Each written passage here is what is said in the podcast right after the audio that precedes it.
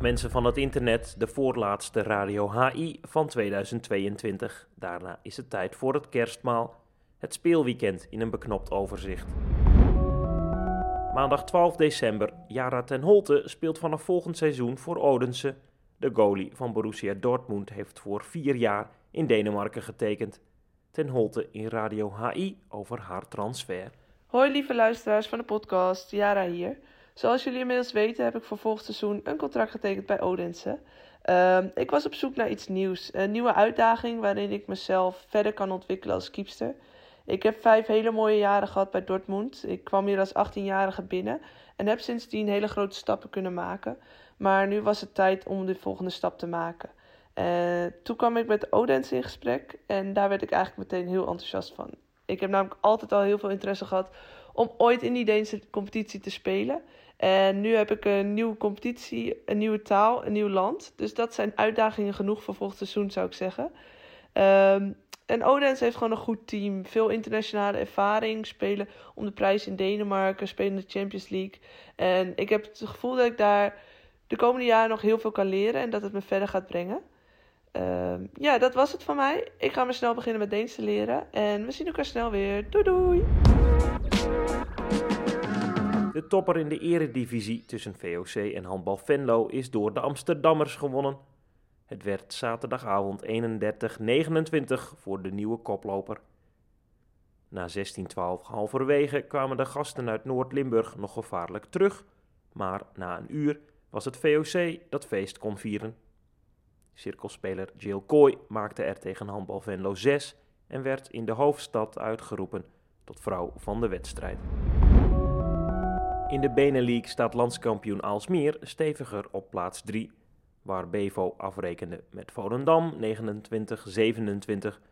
Klopten ook de Noord-Hollanders een competitiegenoot uit eigen land, Hurry Het werd zaterdagavond na 14-14 bij rust 29-24 voor Aalsmeer. Achtvoudig doelpuntenmaker Rob Jansen namens de thuisploeg aan het woord. Gisteravond tegen Hurry gespeeld en ik denk dat we een hele goede wedstrijd uh, op de mat hebben neergelegd. En twee belangrijke punten hebben binnengehaald met het oog op de ranglijst, waar we onze derde plek uh, ja, wat zekerder hebben kunnen zetten. Uh, we wisten dat het een hele lastige wedstrijd zou worden vooraf, omdat we op dit moment veel blessures hebben en omdat Hurry Up gewoon een goede tegenstander is. Dus we hebben de hele week uh, goed getraind op uh, de sterke punten van Hurry Up en waar voor ons de kansen zouden komen tijdens de wedstrijd en ons zo goed mogelijk voorbereid op die wedstrijd. Um, en je ziet dat als we ons aan de afspraken houden en uh, met voldoende strijd, dat we toch die punten in meer kunnen houden. Nog twee wedstrijden te spelen dit uh, kalenderjaar en dan hebben we even rust. En dan hopelijk dat we met een, uh, met een fitte selectie de rest van het seizoen kunnen spelen.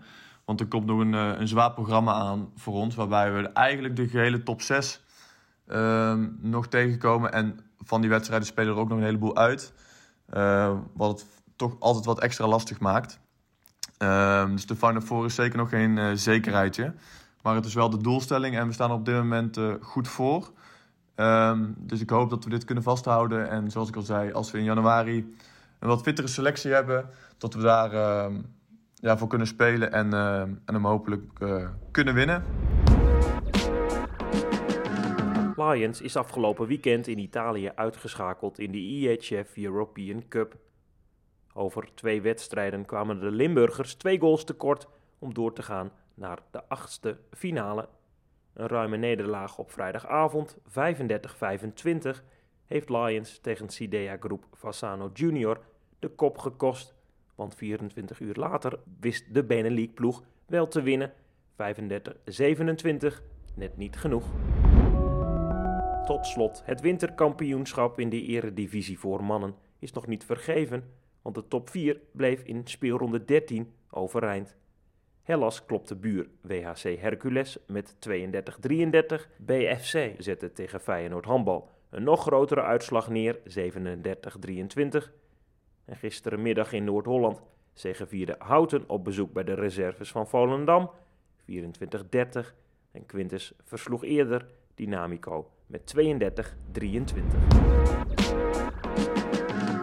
Tot zover Radio HI van maandag 12 december.